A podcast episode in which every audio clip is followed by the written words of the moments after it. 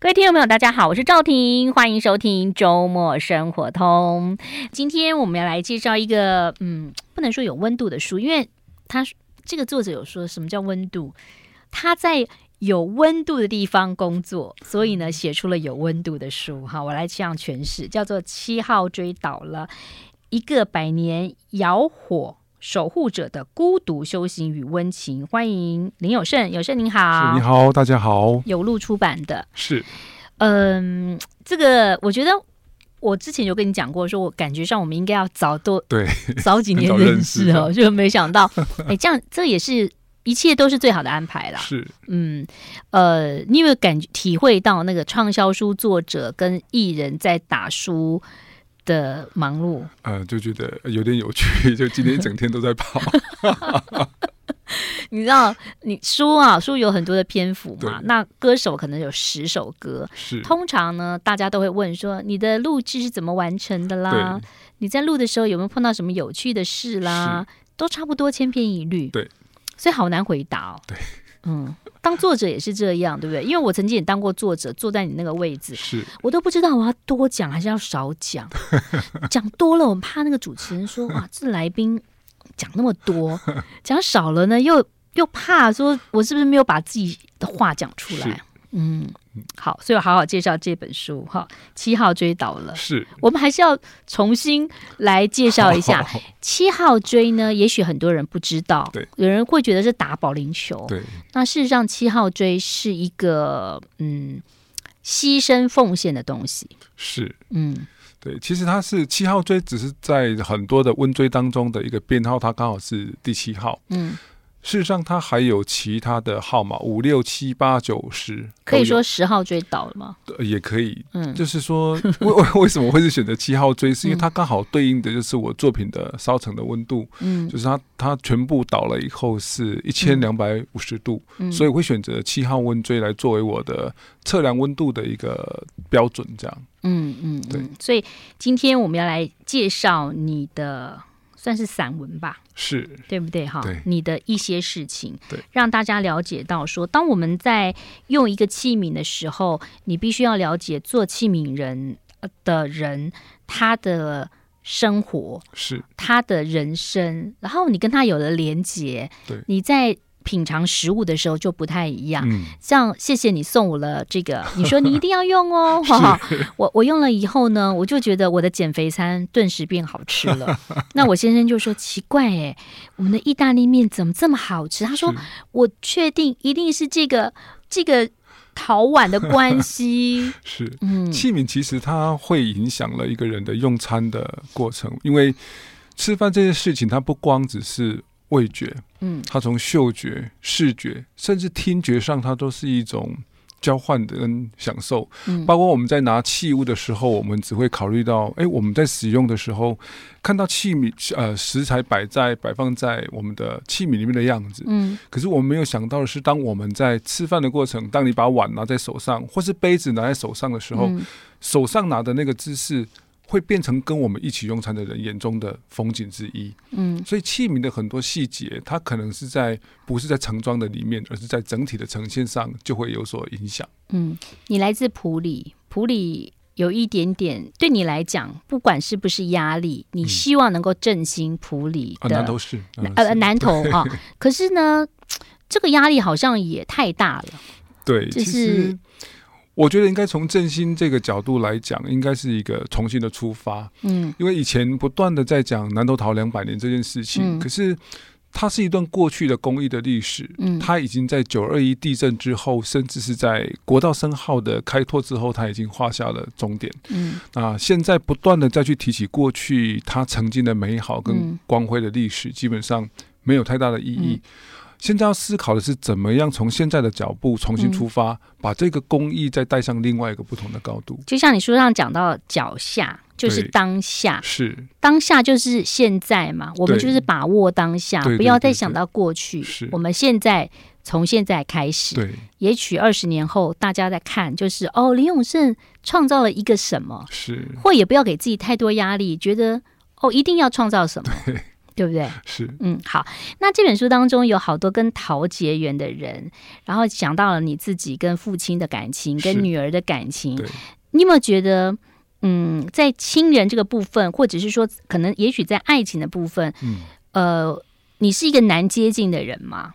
你是，嗯，因为你知道吗？敏感的人，嗯，不是让别人受伤，就是自己受伤。所以你是属于让别人受伤，还是让自己受伤？很多朋友会说哈，其实每一个人，一大家也喜欢讲一句话，就是每一个人就像一本书。嗯，那曾经有朋友讲过，他说你是一本书，而且你是一本没有封面的书，就是不用打开就知道你里面是什么了。真的假的？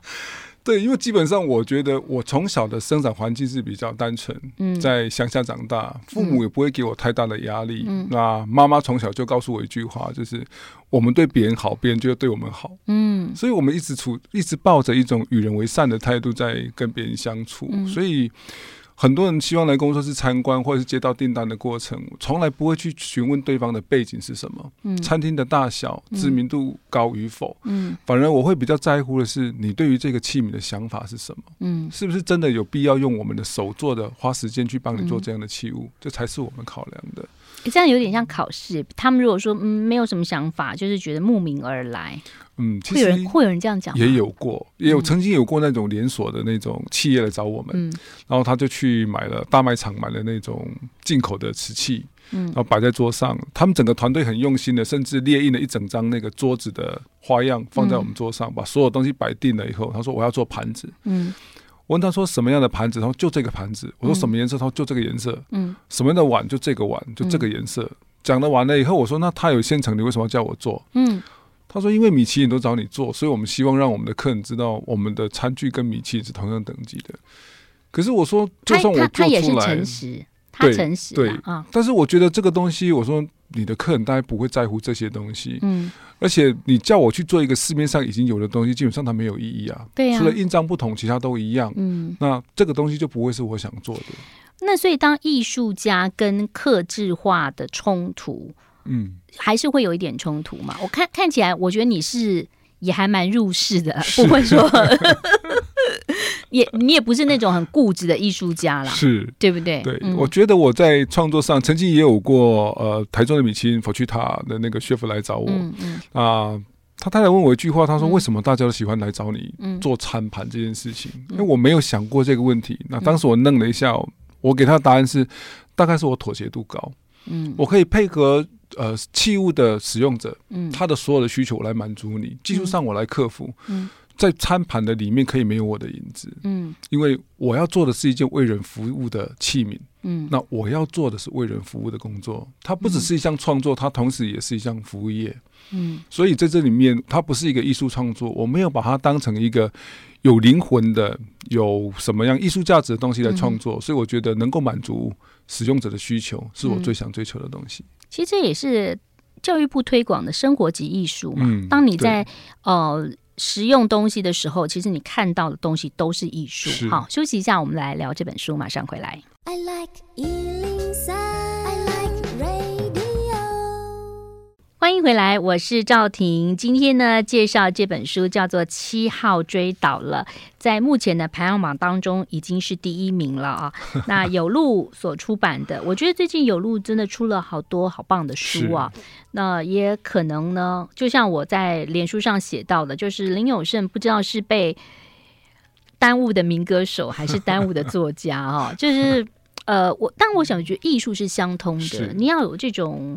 呃，感觉，然后你的创作，或者是说你的书写的文字，嗯、才会有让大家会有感觉。是，这都是你累积了很多年，所以在当你呃等待的时间，嗯、你说要四十几个小时的时候，是你的脑子都不断的在想很多的事情。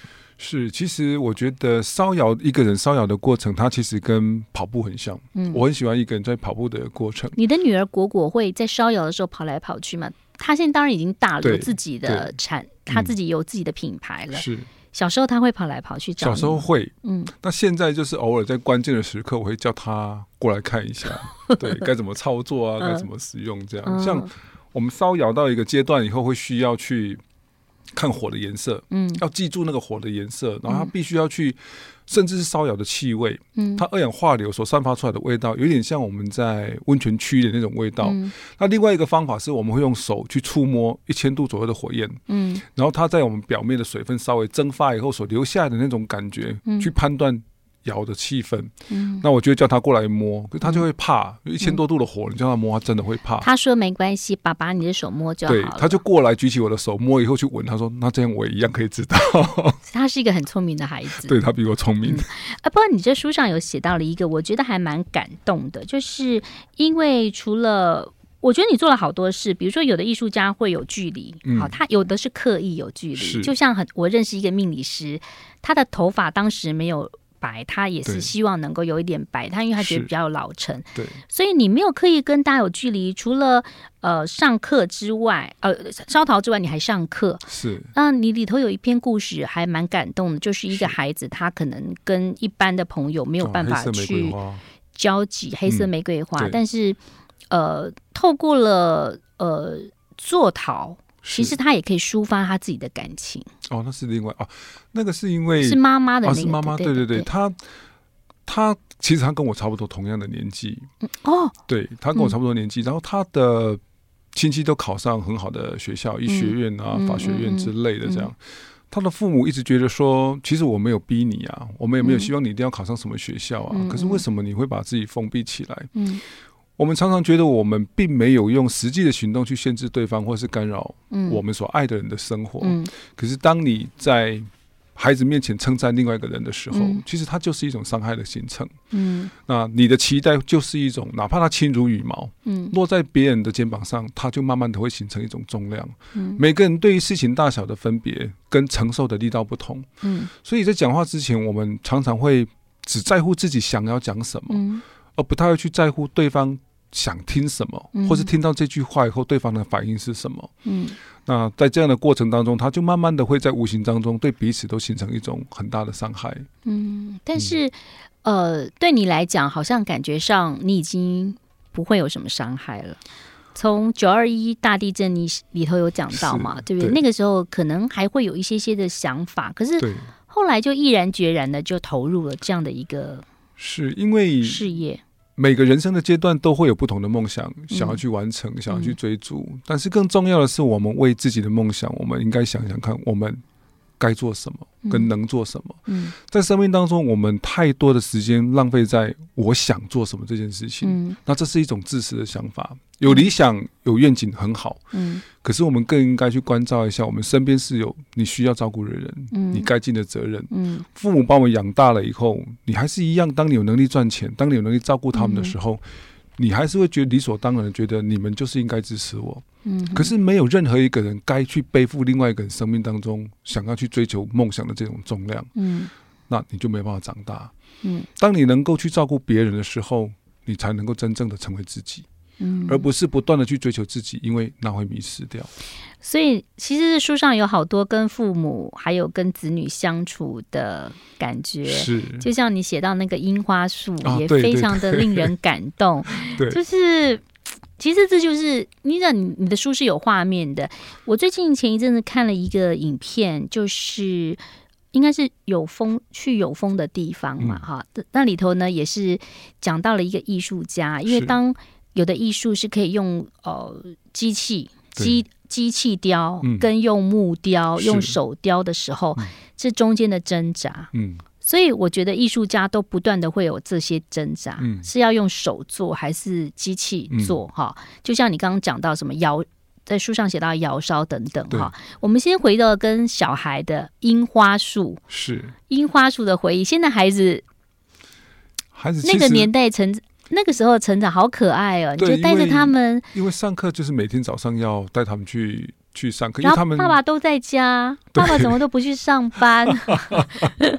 所以女儿的同学在学校就曾经问过问过老师嘛，因为他们曾经上过各行各业的那个工作，嗯，然后就有人提出说啊，为什么那个国我的爸爸都不用上班，可以来当义工啊，可以来唱歌啊，变魔术这样？你会变魔术哦？应女儿要求去他们班上当义工，然后。女儿跟我讲说：“宝宝这个学期的课都帮你排好了，嗯，你就是两节唱两节唱歌，两节就是变魔术，然后两节做气球，两节教我们做陶，这样。这个其实这都是你的养分，对不对？对，对，所以在陪伴孩子，我觉得这个工作对我来讲最大的好处就是可以陪着孩子成长。嗯，那在在孩子在上学的过程当中，我会希望从很多生活当中去教教育给他们我所认为的一些正确的事情。嗯，对，所以在生活当中我们会有很多不同的安排，吃饭是一个，然后呃买着早买着早餐在樱花树下吃饭啊，然后。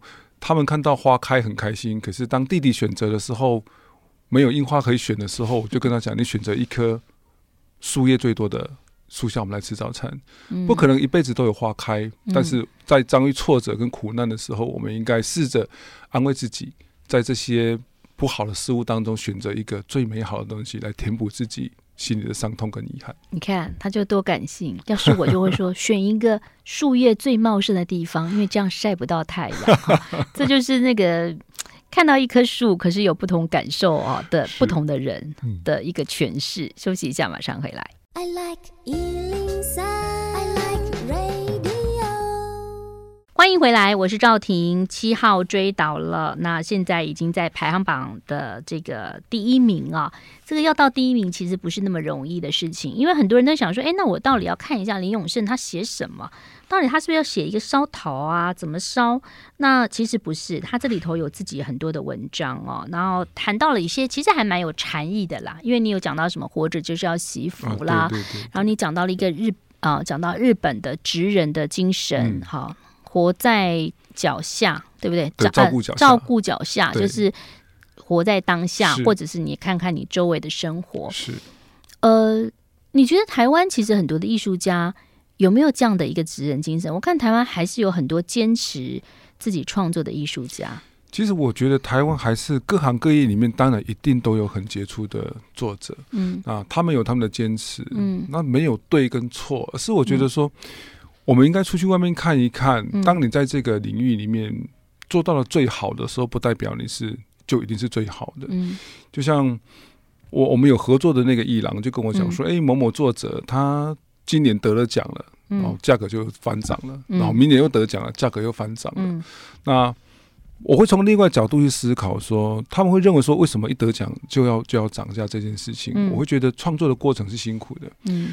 对我们来讲，很多时候他不敢去移动价格，像我从我就不太敢去调整价格这件事情。嗯，嗯，那对他们来讲是一个好的契机。嗯，只是我会觉得有机会应该多出去看一看别人怎么样在做你正在做的这件事情。嗯，例如我以前在刚开始接触这个行业的时候，是从做模具开始的。嗯，所以我对于模具生产这件事情，就是大量制造，我认为它是没有生命、没有感情的东西，所以我觉得它。没有什么珍贵的地方。嗯，手做的东西只要是手做的，它就是难得的，它就是有意义的，它就是有价值的。嗯，不过这几年这样子看下来，包括我偶尔会到日本去看，像这次前一阵子去了九州，嗯，在藤田铸造所看到了那个藤田先生在做模具。嗯，他操作是日复一日反复操作的东西，那他只是在代工。他还不是做自己的作品，嗯，但是他们家三代人，嗯，日以继夜的，就是一心一意的，就是在怎么做好模具这件事情。他的全心投入所做出来的东西，虽然是透过模具，但是你依然可以感受到他满满的诚意，嗯，跟他所付出的这些力量。就像你书上写到的啊，比如说吃了一碗面，对，觉得好好吃，是。那个老婆婆说，她就是用用心做。对，嗯、所以这个心，Kokoro 大优就是心。Cocolo 大优，对，告诉你说啊，是用心来做的。嗯，但这句话在日本讲出来，你就会很感动，因为你知道，你当下所看到那个画面，他真的是全心意的在做一件事情。嗯，他才不关不管外面的世界怎么转。像我这次在日本的五雄温泉，嗯，有一家很有趣的那个酒居酒屋，嗯，他拿得到这二零二三年呃最新的米其林的特别推荐，嗯。那我一进去就恭喜他，他就很纳闷的看着我说：“你为什么要恭喜我？”我说：“你拿到了很好的米其林的特别推荐。”这样，他愣了一下，他说：“哦，谢谢。不过我不太在乎他这样。”就对他们来讲，得到什么样的赞许并不是重点，因为他要的是坐在台前的客人嗯、能够好好的享受到一碗好吃的料理。嗯嗯，嗯再高的评，再高的声誉，再好的评判，都来不如不如在坐在前面的一刻，啊，一戏他就很开心。所以我是不是应该要把我吃拿你的碗吃饭的照片传给你？是 你会很开心哦。开心，开心。其实我也有把它放串冰哎，黑糖串冰，就觉得哇。那碗超好吃的。对，其实碗它可以拿来盛装任何的东西，但它不光是装食物，而是这个碗东西透过日常的使用，我们对它会产生情感。我常常跟朋友讲说，朋友会问说，我要怎么样去使用？觉得这个东西的价值到底在哪里？我说，妈妈买了一个欧洲的瓷器，很名贵、名牌，但是买回来就放在柜子里面，他从来都不用。嗯，有一天可能妈妈走了。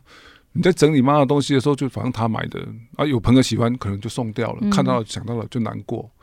可是今天是妈妈在五金行买的一个很普通的一个杯子，嗯，但是是妈妈每天早上做完饭以后会坐在窗台边喝茶的那个杯子，嗯，有一天妈妈走了，嗯，再多的钱你也不会把这个杯子卖掉。对，原因是因为这是妈妈每天在用的杯子。嗯，那他们两者之间价价值跟情感的连接的产生，就在于妈妈有没有用这个杯子，嗯，而不是在于它是什么样的品牌跟什么样的方法去制造。所以我们不能，我们要使用它，然后不是这样子看着它。当然，你说艺术，我们当然可以把它当成一个艺术品。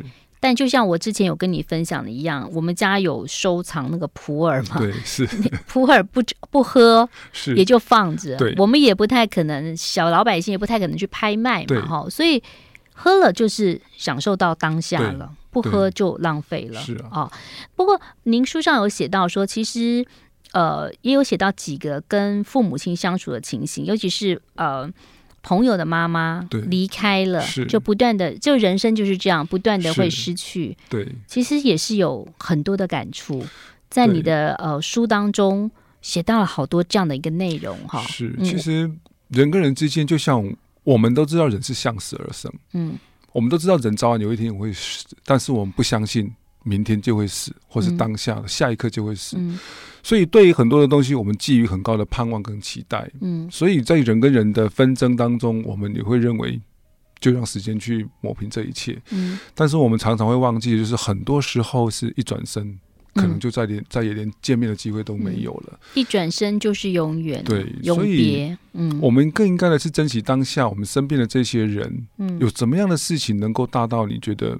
真的这么过不去吗？嗯，当下的情绪过后，他应该就应该找一个方式，或是用什么样的方法去弥补两个人之间的一种情感，嗯，才是一个比较好的方法。对，所以其实你有写到，就是说，总以为永远会有明天，可是不是每一次错误都来得及道歉，很多事情错过了就是一辈子，再也没有机会有任何机会去弥补，是对不对？哈，就像很多事情都这样子。对，其实我也曾经。有一年呢、啊，就是在想说，我到底小时候，你知道，人到了一个分水岭，可能四十的那一年，就会想说，哎，我是不是有做了什么事情啊，或亏欠了什么事情？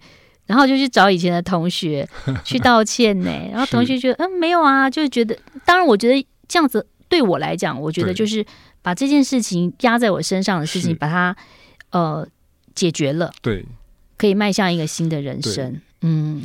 或许我们跟别人之间的一些情感上的一些，或者是情绪上的一些不愉快，嗯，对方或许不以为意，可是你不愿意踏出那一步，那不舒服的其实是自己啊。嗯，跟对方和解，其实最大的是像您刚刚讲的，是跟自己和解，让自己开心，让自己舒服。嗯，所以七号追导的这本书，除了是散文之外，其实我觉得也是有疗愈的心理书。哈，休息一下，待会儿继续聊。I like 欢迎回来，我是赵婷。今天邀请到千秋桃坊的林永胜，哎，一定要这样讲，对不对？是，因为每次都没有帮你介绍，嗯，所以请请脸书可以追踪林永胜跟千秋桃坊。是，嗯，那一九九七年成立的，对，女儿出生的那一年，是，所以大家一看就知道女儿几岁了。所以你 不，你真的是宠，应该是宠女儿磨人，对不对？呃，我是觉得还好啦，但大家都这么觉得，嗯、就像大家觉得我喜欢吃是一样的道理，这样。对你，你真的是一个美食家，因为好像我发现我们的共同朋友好像都是跟这个美食的呃记者啦，嗯、或者是布洛克啦，是或者美食家有关。是，嗯。因为这几年大概合作的对象都是一些餐厅，对，嗯、那也想说就着吃饭的这个机会去了解一下餐厅对于这些器皿实际的使用状况啊，嗯，然后也看看他们的摆盘啊，跟在这样的氛围底下呈现的器皿是什么样的感觉？哎、欸，可以跟我们谈一下，就是当时你的作品是怎么样第一次，就是因为每个人都会有一个特别的时间，然后被大家喜欢，对。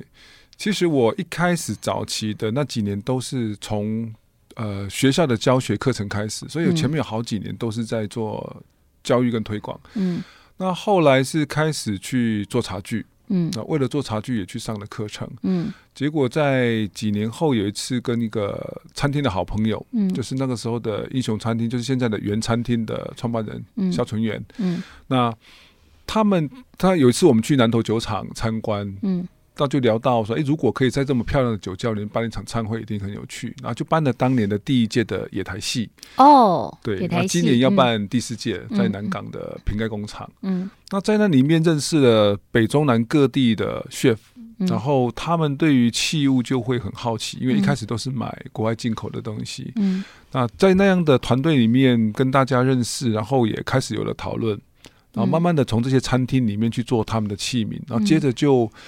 呃，越来越多人，包括像高呃屏东的那个阿卡姆 S 那边，那、嗯啊、他那边又是这几年又是媒体聚集的那个焦点，对。啊，从他那边又让更多的人看到，同时也被更多的餐厅关注，然后就很多的餐厅就接着一直合作下去，这样。哇，所以每个每个时就是都会有一个契机，好像安排好的，是但你要有真功夫，嗯，才能够不能说等，就是说你等待。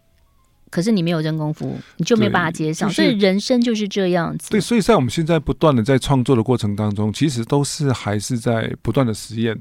嗯、每一窑在烧客户定制的作品的同时，我们要试新的土，嗯，试新的又要放进去烧，就是为了预防接下来客人如果希望有不同的东西的时候，嗯、我们太冗长的时间阶段，客户可能没有办法等，所以我们要先把后面的时间阶段全部都先做起来。所以一个窑可以烧多少个？其实，如果是大窑的话，嗯，一个碗可以烧五六百个碗没有问题哦。对，嗯、但是这个过程当中，它会有一部分的损耗，嗯、大概两成左右的损耗，就良率啦。对对对对，大家知道的良率。在烧这些作品的过程当中，我们就要不断的在做一些新的试片啊，嗯、新的颜色的测试啊，器型的测试，嗯，放在里面跟着一起烧这样。嗯，但是不见得不是良率的它不好，因为它就是。独一无二的，对，就像剩下的八成是可能相似的，但剩下的两成可能它可能颜色就是不太好啊，或是有可能有烧的过程有熏到黑烟啊，这样。嗯、那在实验的过程当中，其实我有以前看到，比如说表面可能是很粗糙的釉药，嗯，我们就把它丢掉，嗯，表面可能是有裂缝、有开片的釉药，我们就丢掉，嗯，就不会拿来使用。那有一次老师就看到我们在实验的过程这样做，他就问我说。釉药没有好跟不好啊，嗯，是你把在摆在什么样的地方，嗯，因为你放在做茶具跟做餐具的角度来看，摸起来粗糙的又要当然不适合，嗯，但如果它是一个花器，那不是很好看吗？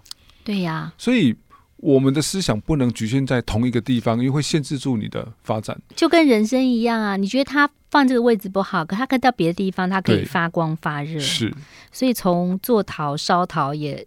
领悟出人生的道理，但我觉得你是真的很用功，因为你自己也去学茶艺，是，然后在学茶艺的过程当中，其实也懂得好多的事情，比如说接受，比如说应该要怎么做，一道、两道、三道，然后倒茶给喝茶的人。对，其实但喝茶的人他可能不见得会等待你啊。对，我觉得喝茶的过程当中，对我来讲。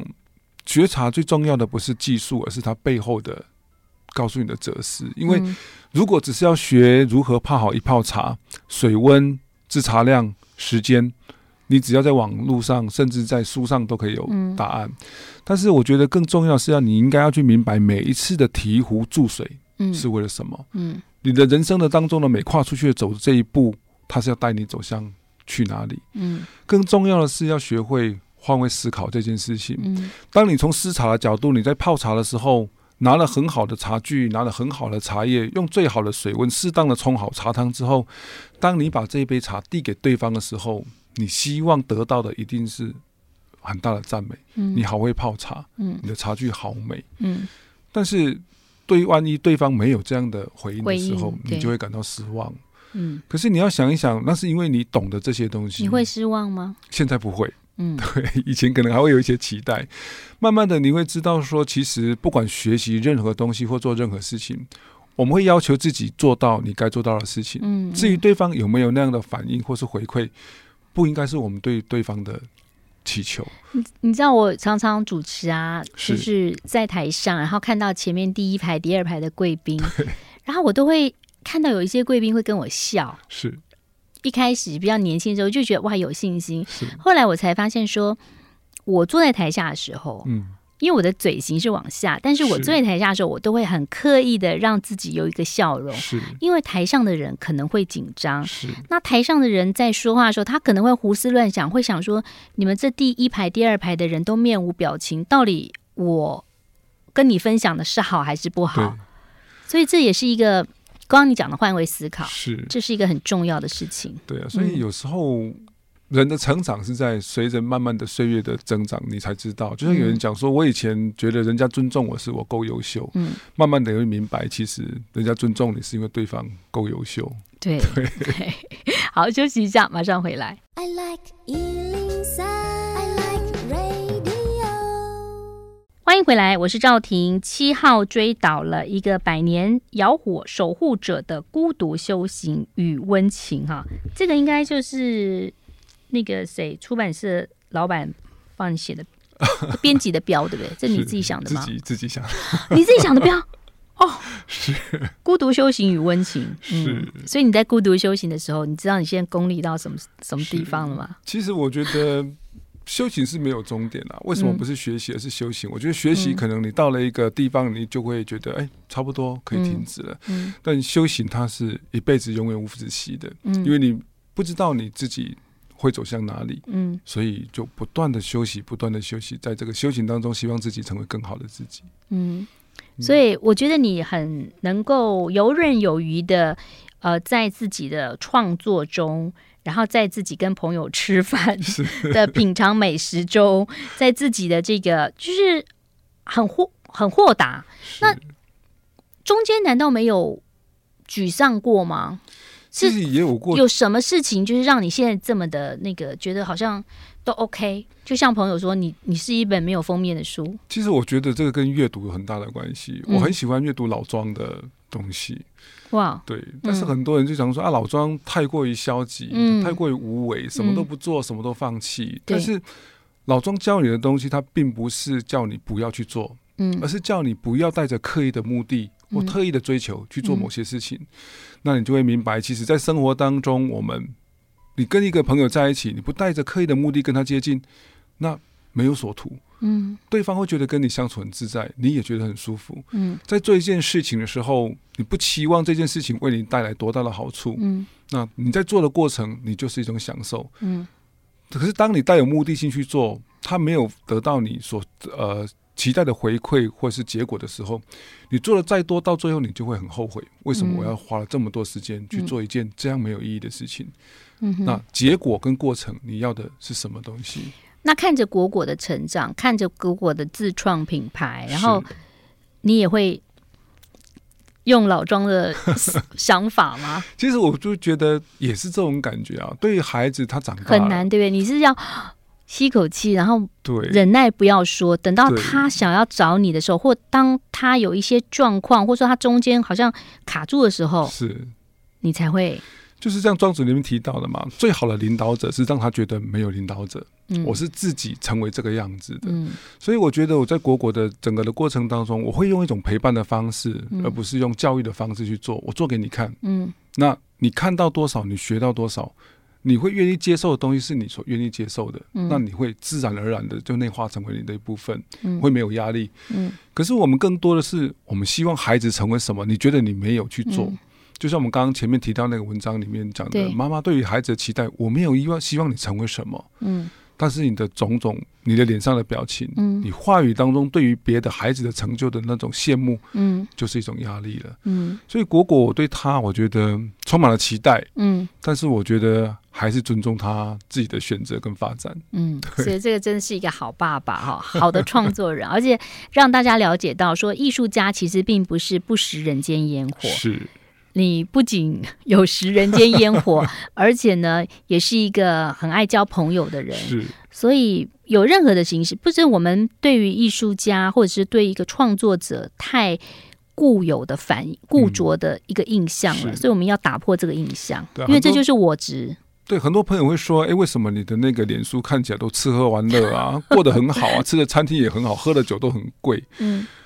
我说，如果这个产业本来就不太有年轻人喜欢做的，嗯，看到了一天在那里苦哈哈的，连叫瓦斯的钱也没有，订单也没有，然后在一天到晚在那里生活过不下去了，我活不下去了，那怎么还可以找到其他的人进来去尝试这个行业？嗯如果你过得很不错，可能还会让一些年轻人觉得好像不错，可以试试看，先骗进来再说。嗯、对，好，所以呢，这个喜欢陶艺的朋友，其实这也是一个很好的路。是就是当我们喜欢一个东西的时候，如果我们机关算尽，都在想说他会赚多少钱，他会有什么成就，嗯、其实就失去了原来的热情跟意义了。对，这个是很重要的。做陶的步伐很慢，我我很鼓励现在年轻人其实可以继续进来这个行业。嗯，做陶它是一个可以。很有前瞻性的工作，嗯、因为大家的生活的步调越来越快。那你所以你会传承吗？你会？我现在很希望能够等果果能够把工作室的这个订单的部分接起来的话，其实我想做的是后续更多的教育跟传承的工作，因为嗯。嗯所谓的不忘初心，是你不要忘记你当初进这个行业是什么。嗯、我一开始进来就没有期望从这个工作赚到很多钱，而是希望更多人知道器物能带给生活当中的美好，以及南投陶曾经有过的这段美好的历史。嗯，所以当果果慢慢的长大以后，他可以交棒了以后，嗯、我会希望去做我原始最做这件事情，嗯、就是可能会开设一些班啊，教授一些真正喜欢的年轻人，嗯、哼甚至一些长辈，跟他们说说故事，说说你在日本。看到一些老师傅的故事，其实这就是一个精神。对，不管是陶艺或者是创作，其实这都是一个我们要学习的事。好，今天非常谢谢这个林永胜帮我们介绍这本书。如果说呃你还没有阅读这本书的话，请赶快上网络哦。你可以继续把它留在排行榜的第一名，同时也可以去搜寻林永胜以及千秋陶坊。谢谢你，谢谢，拜拜谢谢大家，谢谢。